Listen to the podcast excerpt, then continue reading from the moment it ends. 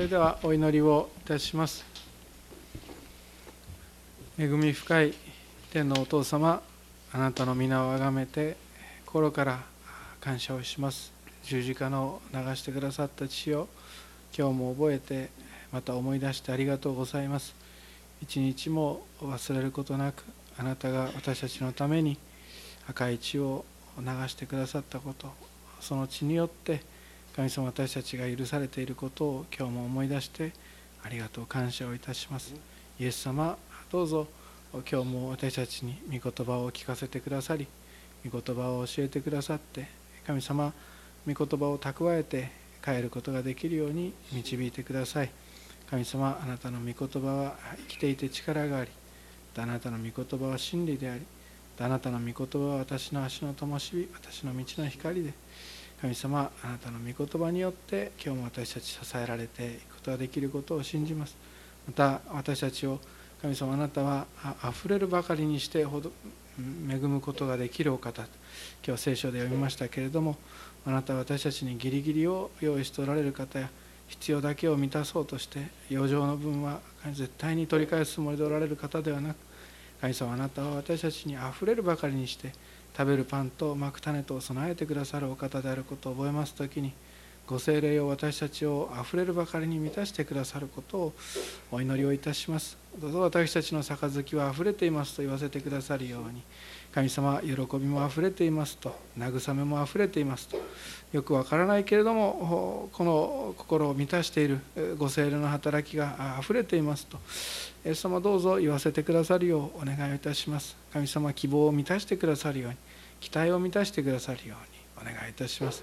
隣人を顧みる愛を満たしてくださりあふれるものを持って神様人々に手を伸ばしていくことができるようにイエス様私たちを満たしてください。よろしくお願いいたします。神様、えー、この時を感謝をしてイエス様のお名前を通してお祈りをいたします。アーメン。えー、と聖書を一箇所開きましょう。それはあ今日は第一コリントの12章ですね。31節になります。第一コリントの12章の31節。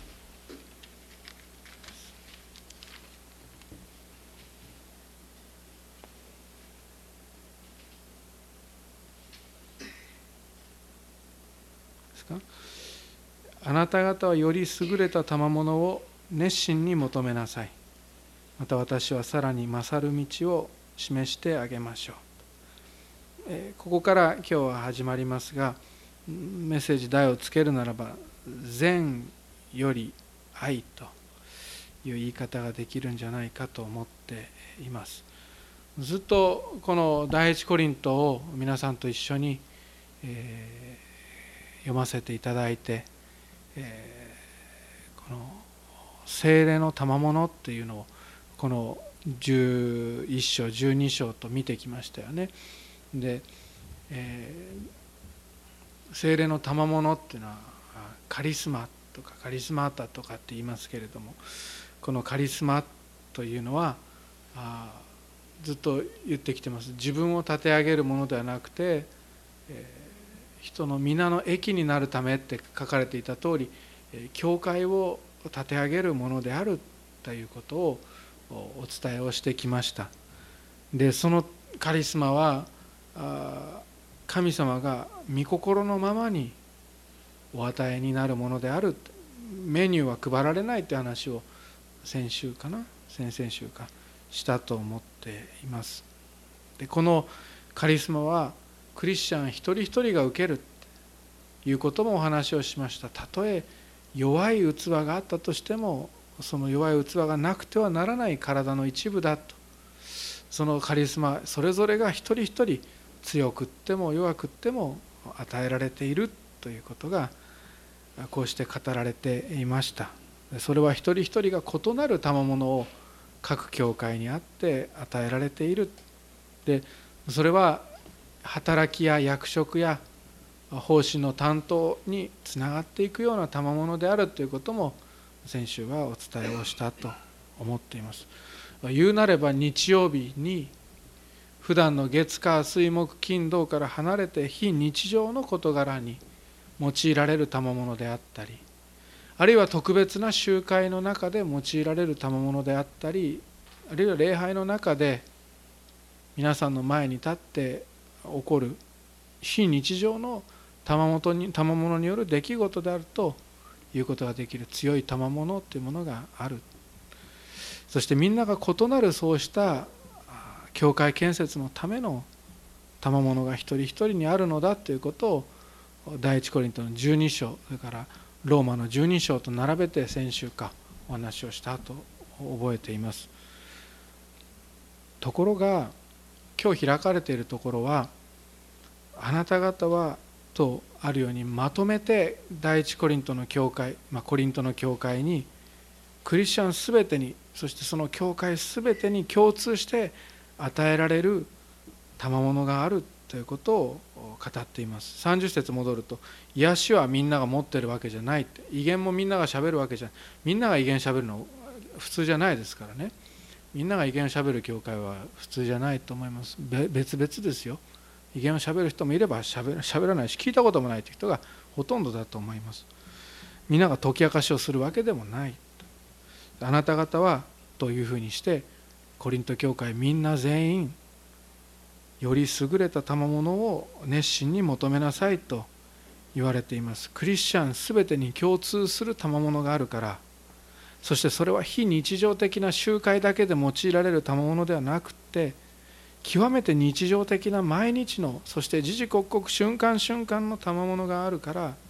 そしてそれはコリントの信徒たちにはどうも見当たらないので熱心に求めなさいと神様がこのコリント教会の信徒に命じられた。それはより優れた賜物と書かれてますしその次にはさらに勝る道と書かれています。より優れたさらに勝る賜物さらに勝るカリスマがあるそれは何かというと第一コリントの13章何の章と言われていますか？愛の章ですよね。それは愛です。今日覚えて帰ってください。愛は最高のカリスマであります。愛は最高の賜物なのであります。愛というのは日常的でそして誰もが持つことができる極めて優れた賜物です。だ毎日私たちは愛を持っていることができますしその愛の賜物を形に移すことができる実行に移すことができるそうした賜物であります。それは礼拝や集会が終わってあるいはコンサートが終わって終わって消えるもの廃れるものではなくて愛は決して耐えることがないですね。予言の賜物ならば廃れます。威厳ならば病みます。知識ならば廃れます。しかし愛は決して耐えることがないと言われる終わらない優れた賜物がクリスチャン全員が持つことができるのだと言われていることに今日は心を止めていたいと思います。私多くの賜物を持った人をもうあの見てきました。これは私が言えると思います。それはあの何の見てきました。一緒に奉仕もしてきましたし、え目の前で見てきました。でステージの上で活躍するそのいわゆるゴスペルアーティストのような方々ともいろいろと会ってきました。でもほとんどのアーティストはよく聞いといてくださいね。ほとんどのクリスチャンのアーティストアメリカの方たちはステージの上とそれから控え室とほとんど変わりません。ほとんど変わりません。素晴らしいと思います。で中にはですよ。中にはいるんですよね。ステージの上とライブの後で性格が変わるような人も中には私はそんなに知らないです。ほんのわずかほんの一人しか知らないって言ってもいいかもしれないです。そういうことは経験しています。私はこの間ご奉仕させていただいたとっても有名なカート・カーさんっていう人はあの素晴らしかったですよ。ステージの上で本当に時間超え て皆さん困るぐらい時間を超えるまでずっと歌い続けてそして控え室に戻っていってでいわゆる受け入れをした人たちと疲れてる人は交わりたくないんじゃないかなと思うんですよね。なことない。ずっと最後まで一番最後までいました。私のようなものとももちろん話をしてくださってその時も全然あのいわゆる有名な方だとかっていうような顔は全くしないですよ。すごく謙遜な方でした。あの TPW もそうです。多くのアーティストは変わらないですね。それはなぜか。それはステージの上で出てる賜物がその背後にと言ってもいいかもしれないし同時にと言ってもいいかもしれません。変わることのない絶えることのない賜物と一緒に用いられているからであります。つまりこの賜物はパフォーマンスではないんですよね。愛はパフォーマンスじゃないんです。もう一回言いますが愛は日常の賜物で愛は毎日の事柄です。愛はいつもの事柄で人の前だけで発揮されるものではないのであります。90年代の教会を知ってる方たちは愛は名詞じゃない動詞だっていうようなことを一回は聞いたことがあるんで大変流行ったので聞いたと思いますが私流行だったんじゃないかなと思います、まあ、それは事実で愛は名詞じゃなくて動詞なんだっていうのは首をひねるだけ。愛は名詞でもあるんです。愛はねアガアガペーは名詞です。アガパオは動詞ですけどあの両方です。両方なんです。でどっちかじゃないんですので、えー、名詞でもあり動詞でもあります。であの口先は口先だけではなくて行いを通してね愛し合おうではありませんかってヨハネの御言葉ありますよね。あれとありますように愛はもちろん行うことであり実行することですけれども愛はあの何をすることかっていうことは愛の章では書かれていないんですよね。愛とは何をすることかとは書いてないんですよね。自分を犠牲にすることだとも書いてないですし教会に仕えることだとかあるいは祈ることだ賛美をすることだとも書いてない。聖書に書かれているのは読みましょうか。13章の一節から。たとえ私が人の威厳や見つかいの威厳で話しても愛がないならやかましいドラやうるさいシンバルと同じです。またたとえ私が予言の賜物を持っておりまたあらゆる奥義とあらゆる知識とに通じまた山を動かすほどの完全な信仰を持っていても愛がないなら何の値打ちもありません。またたとえ私が持っているものの全部を貧しい人たちに分け与えまた私の体を焼かれるために渡しても愛がなければ何の役にも立ちません。愛は寛容であり愛は親切です。また人を妬みません。愛は自慢せず傲慢になりません。礼儀に反することをせず自分の利益を求めず怒らず人のした悪を思わず不正を喜ばずに真理を喜びます。すべてを我慢しすべてを信じすべてを期待しすべてを耐え忍びます。愛は決して耐えることがありませんと記されています。4節から8節のどこにも行動は記されていないんですよね。愛とはこうすることであるとは書かれていない。むしろこれ記されているのは行動ではなくて状態や姿であります。何々するっていうことではなくて何々しないという状態。何々しないという姿が書かれています。また4節から8節の御言葉は人間関係の中で私たちがどういう心構えを持っているかということもここに書かれていることを覚えていたいと思います。人間関係って言いました一人でね愛とか清めっていうのは相手のないところで存在するものじゃないんですよね。愛も清めも相手がいるところで起こることであります。いわゆる山の中にこもってで こもってひげが真っ白になってでガリガリに痩せてで清めを悟ったっていうようなことはないです。むしろ現実の世界社会家庭職場学校友人関係電話の向こうそうした人間の関わりの中で清めと愛は現れてくる。それで成長していく。研ぎ澄まされていく。増し加えられていく。このことを覚えていけたらと思っています。愛は寛容でありと始まっています。ある女の子がお父さんに私はあの素敵だなって思う人がいるんですって言った。お父さんは早速なんですがじゃあそのこの名前は何だいって言うとジョイって言います。ジョイ君ね。なるほど。ジョイ君そのジョイ君の名前ジョイをこの第一コリントの13章の 4節から8節に当てはめてごらんジョイは寛容でありジョイは親切です。また人を妬みません。でジョイは自慢せず高慢になりません。礼儀に反することをせず人自分の利益を求めず怒らず人のした悪を思わずえー、っとってなるわけです。私この間ジョイが学校のこの廊下で一人の子をすごくいじめてるのを見た。とっても人気があってかっこいい子なんだろう。はい。でもどうやら上位はというふうにして。でもねよく聞いててごらん、まあ、確かにそれが分かったのはいい。でも人を測るそのものだけではなくてきっと次には自分の名前を入れてみるといいと思うよとお父さんは教えたっていうことなんですよね。あのこの愛の章の4節から8節愛っていうのはねあのやっぱり姿なんですよね。人格といっても品性って言ってもいいかもしれない。内なる姿のことです。中身ですよね。何かをしたから愛になるわけではなくて愛の人がするから愛になるのだということがこの4節から8節で分かると思います。ちなみにこれもちょっとメッセージから離れていきますが見極める例とか見分ける例例を見分ける力か。霊を見分ける力の賜物がこの間語られましたね。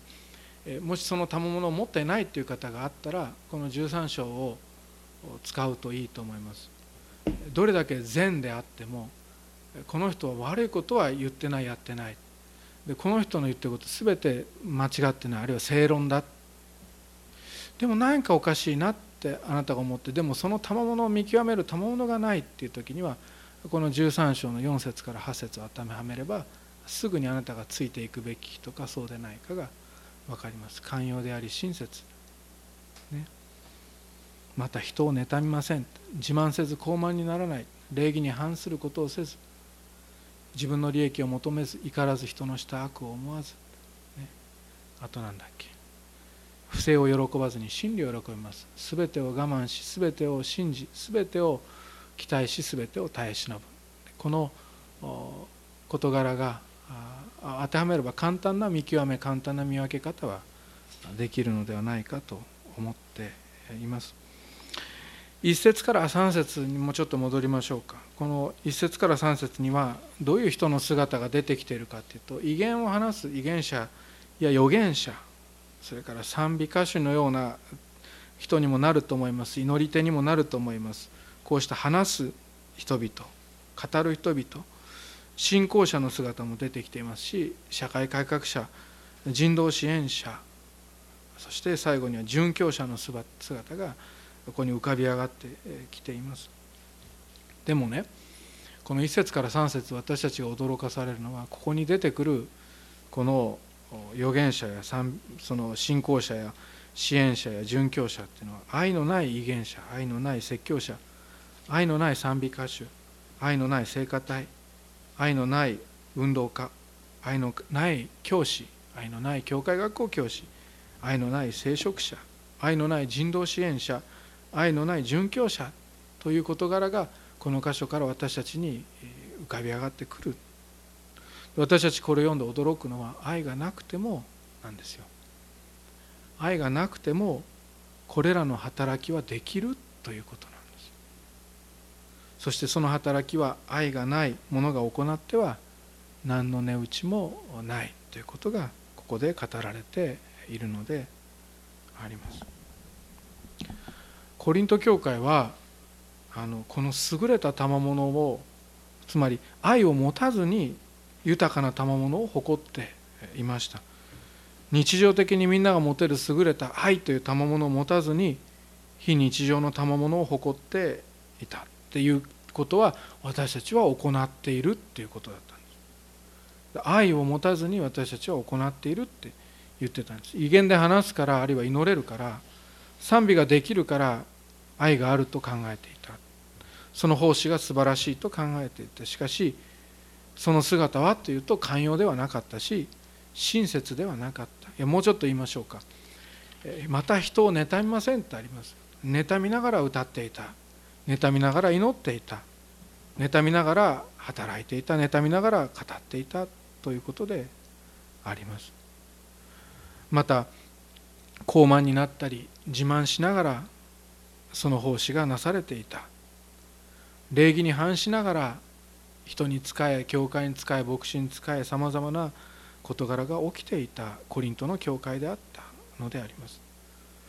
自分の利益を求めながら教会を動かす者が出てきて中には怒りながら奉仕をし怒りながら社会改革や支援についてこうして事柄に進めていた。人のした悪を思いながら奉仕をし不正を喜びながら働きを続けていた。その姿はまるでやかましいドラであってうるさいシンバルであったのであります。もう少し深めて読んでいくのが許されるのであれば我慢せず信じず期待せず耐え忍ばずに牧師が牧会をしていた。そのような姿もここから見ることができるのではないかと思います。特に特に牧会者についてはそうだと思います。しかしそうした愛のない賜物のひけらかしはうるさいシンバルでありやかましいドラの響きであってそれは神様の前に香り高く立ち上る香り高き香ではないし神様に喜ばれる奉仕や賛美でもまたいわゆる善行でもなかった。神様は善より愛を求めておられたからであります。もしなされる予言や説教や教育や教えが知識を誇りながら行われるのであればあるいは信仰も自慢しながら信仰が行われてどうだ山を動かしたというようなことがなされていくのであれば値打ちがないのであります。社会奉仕も人道支援もそして殉教さえも愛がなければ何の役にも立たないのであります。愛とは自己犠牲だ。簡単に言います。でも私たちが例えば自分の身を削るように社会奉仕をしているそれらを見てそれじゃ足りないと自分の命まで捧げなければと私を焼けばいいと言って捧げても愛がなければそれは何にもならないことなのだと13章の1節から3節は書いている。何かをするとか何かができたの前に条件があってそれはあなたが愛の人であるかどうかそれこそが最優先なのであります。よく聞いておいてください。いきますよ。愛がなくても愛がなくても善行はできるんです。すごいことはできるんです。しかしそれではいけないのであります。それではいけないのであります。私時々これ話すと思い出します。あの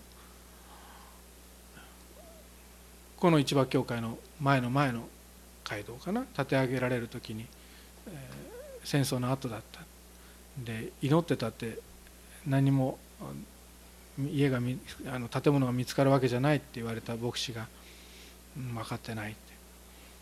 祈らなくてもそれは今日建物は見つかると。しかし祈らないで建てられた建物ではいけないのだと。いう教えがありました。あれは大変素晴らしいと思います。愛がなくても何でもでき教会らしいことはできるんですよ。愛がなくても兄弟を助けたり愛がなくても教会学校をやったりあるいは打ち合わせをしたりミーティングをしたり愛がなくても礼拝を捧げることはできるんです。愛がなくても総額はできますし愛がなくても特別賛美はできます。愛がなくても説教すらできる。しかし愛がなければその教会のなす一切は無意味なのであります。そこで私たちは自分を見つめ直さないといけない。この御言葉を読みながら私は寛容だろうか人をね見極めるリストはここで使うことはできる。でも自分に当てはめていくのであります。私は寛容だろうか。人の違いにすぐ怒っていないだろうか。親切だろうか。それとも不親切だろうか。自分の利益になる人にだけ親切で自分の利益にならない人をどう扱っているだろうか。いわゆる社会的に地位の高いと言われている人とそうでない人とのその話の中に違いが起きていないだろうか。口調は高圧的になっていないだろうか。私は人が用いられていることを妬んでいないだろうか。自分と人を比較して自己憐憫に陥っていないか。それとも全く逆に自分と人を比較して自慢したり高慢になったりしていないだろうか。復讐心に燃えていないだろうか。不正を悲しむ心を持っているだろうか。すぐに諦めていないだろうか。もしかすると疑い始めていないだろうか。期待を持つことをやめてすぐに手放し文句を言っていないだろうか。もしそうした愛から離れた姿であるならばその姿のままでは私たち何をやってみても空回りをしていきます。やかましくてうるさくって値打ちがなくって役に立たない。さっきも言いました。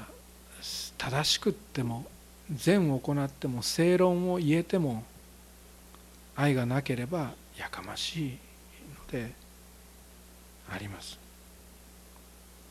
それを私たちが何をするかとかしたかとかできたかとかしているかではなくって私たちが日常ですよ。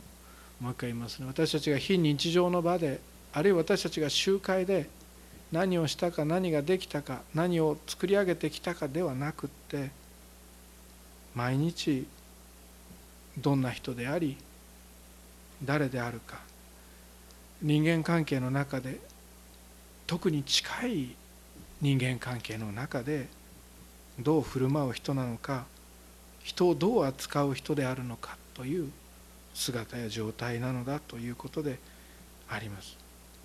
で私たちはどうすれば愛の人になれるのでしょうか。私は言います。あなたはすでにこう言いましょうか。だけど本当はあなたはすでに愛の人なんだ。もちろん全てが100点満点このリストの全てが100点満点なのではないでしょうけれどもしかしあなたにはすでに愛が始まっていてそして愛はすでに存在をしているのであります。でも先生私は足りないと思うともしあなたが真剣に心の中で思っておられるのであれば私には言うべきことがあります。あと3分であります。それはまず一つその愛をあなたの中に形作るのは権力によらず能力によらず精霊の力によるのであります。精霊なんです。知識や知恵や勉強学びでは記憶でもありません。私も13章4節か8節覚えてますよ。でもそれが私を愛の人に変えるんではありません。精霊がそれをしてくださいます。でも先生どうすれば精霊が？その道は一つです。それは祈りです。どういう祈りですか？それは悔い改めの祈りです。私はこういう自分が嫌です。私を変えてください。ではないんです。もう一回言います。今これ罠ですからね今の一言私はこういう自分が嫌です。私を変えてください。っていうのはこういう自分を嫌いな立派な自分がいます。そんな祈りはあの表面的な悔い改めにしか変わっていきません。私が今日お伝えできる霊的な非常に霊的な示されている教えは私は愛のないこの自分の行動や姿を楽しんでいますと。私は罪が好きなのですと。主よお許しください。私を清めてくださいと。そこまで主にお委ねして祈る時に主は私たちを清めてくださる。私は高ぶっているのが好きなのですと。私は自慢するのが好きなのですと。無礼に振る舞うチャンスがそしてその立場に立てることが嬉しいのでありますと。私は怒るとスカッとするのでありますと。私はもう諦めたいと思っておりますと。信じて騙されるのが嫌ですと。期待することができませんと。そういう自分なのであります主よとそこまで自分を主に明け渡す時にその悔い改めの全てを聞いておられる神が全て聞いたと。そしてあなたを十字架の恵みによって許すと。そこから私たちの清めは始まるのであります。お祈りをいたします。天のお父様皆をあがめます。私は本当に捨てるべき良きところがない情けのない人間であります。主よこうしてあなたの前に愛のない自分をあなたの前にお委ねをいたします。私はその清さを求めているそういう素晴らしさも持ち合わせない。何ともあなたの前に惨めな存在であります。しかし主イエス・キリストはこの惨めなものを救うためにご自身がそれ以下になってくださって私たちの罪のために打ち砕かれて血を流されそして死んでくださりまたよみがえってくださって私たちを癒し私たちを清め私たちを苦しみから解放し私たちを愛で満たし私たちをより優れた賜物で満たしてくださる方と復活によってなってくださったことを覚えて王の王主の主を褒めたたえます。主よ私どもの心は用意ができております。私たちを作り変えて新しい心を私たちのうちに創造してください。無から有を簡単に生み出すことのできるキリストよ。私たちの心に愛を与えてください。私たちはもう用意ができています。愛したいと思っております。許したいと思っております。使わせてください。誇らせてください。十字架を。そして神様あなたをの愛にあって私たちが微笑むことができるように笑顔を与えてください。嬉しくさせてください。神様は悲しみのあるところに同じ悲しみを持つような神様は深い慰めの心を与えてください。主は私たちを愛で満たしてくださり神様この愛に生きることを許しくださいそしてこれを生きる時に人々が私たちを見て私たちがキリストの弟子であることを本当に認めることができますようにイエス・キリストのお名前を通してお祈りをいたします。アーメン